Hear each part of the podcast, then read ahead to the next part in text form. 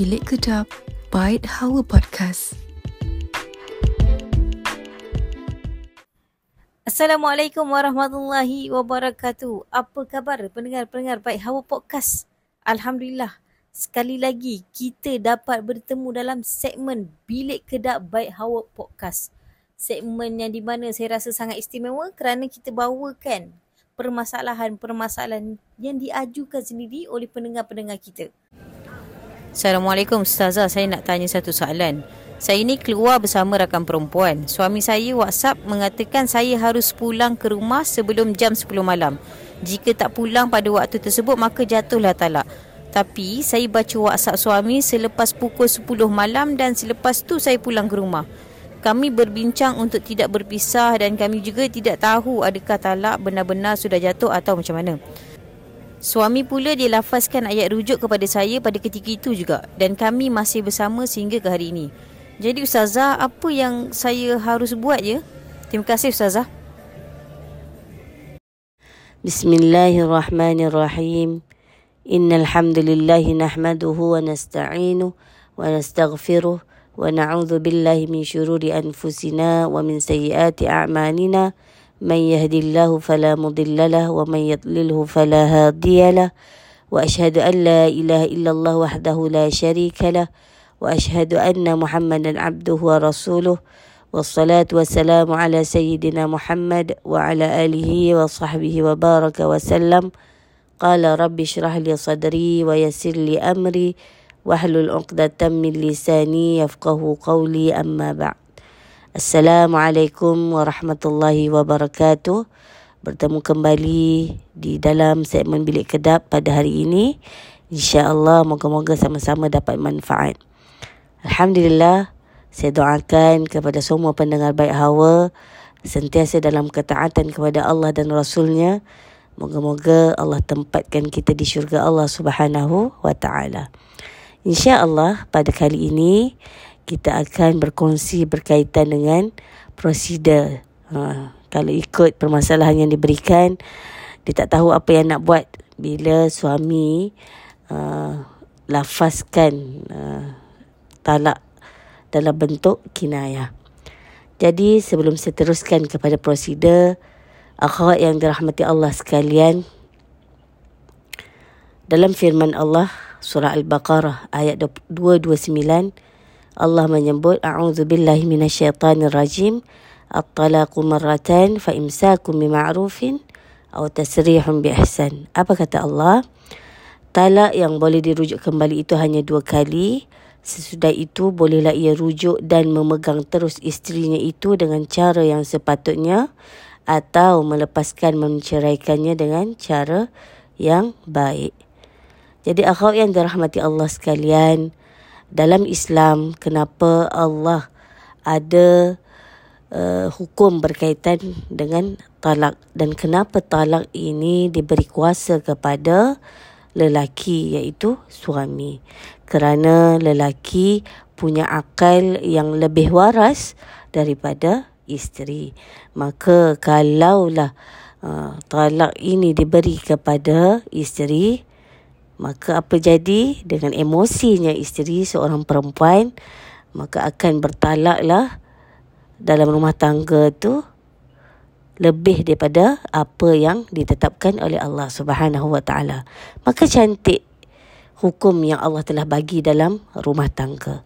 Sebenarnya dalam kehidupan rumah tangga Kita merasakan bahawa perceraian ini adalah satu perkara yang tidak baik Memang benar Allah tidak suka kepada perceraian.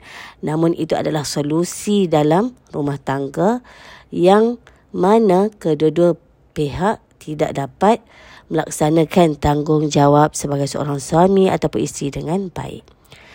Jadi akhwat yang bertanya berkaitan dengan apa yang perlu dibuat apabila suami telah melafazkan lafaz kinayah talak itu kepada isteri. Jadi akhwat yang dirahmati Allah sekalian, suka saya nak kongsikan di sini berkaitan dengan pengesahan lafaz talak ini ataupun lafaz cerai ini hanya uh, pihak yang berautoriti untuk menentukan sama ada lafaz ini tertalak atau terjatuh ataupun tidak. Jadi siapa pihak autoriti ini?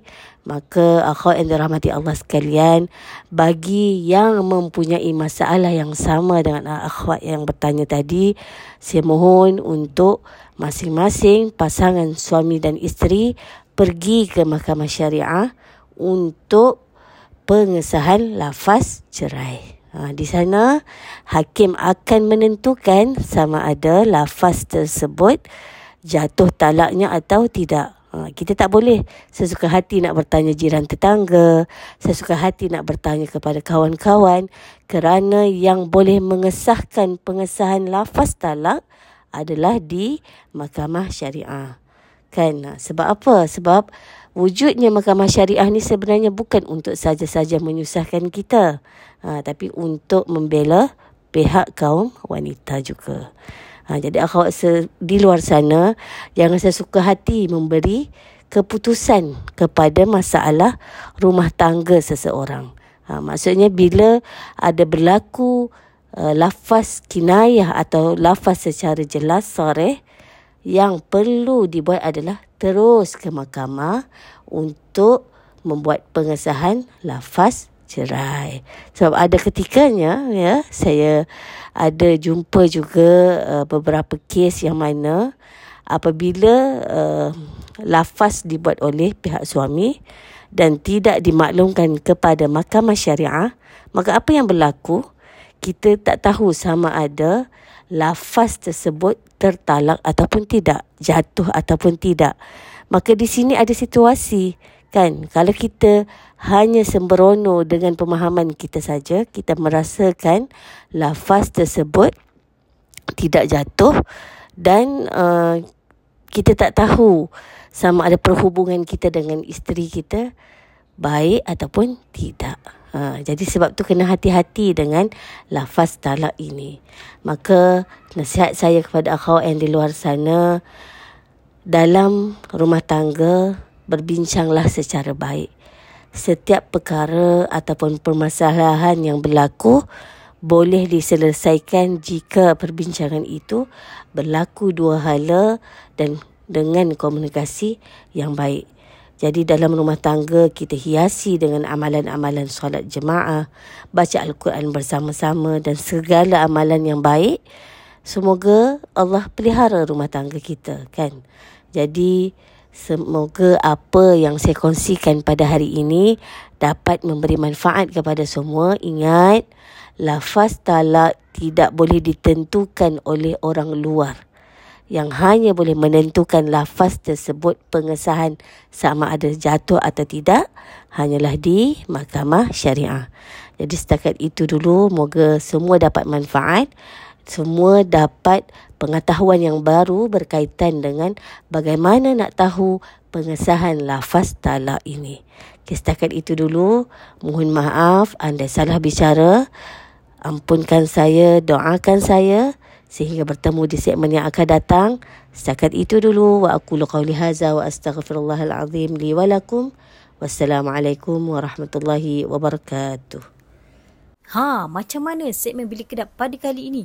Jangan lupa untuk follow Byte Hawa Podcast dan tuliskan komen anda di ruangan Q&A di bawah episod ini jika anda ada sebarang persoalan berkaitan masalah rumah tangga, masalah keluarga, dalam erti kata lain masalah dalam perhubungan, anda boleh hantarkan soalan anda ke alamat email yang tertera di bahagian deskripsi segmen kali ini.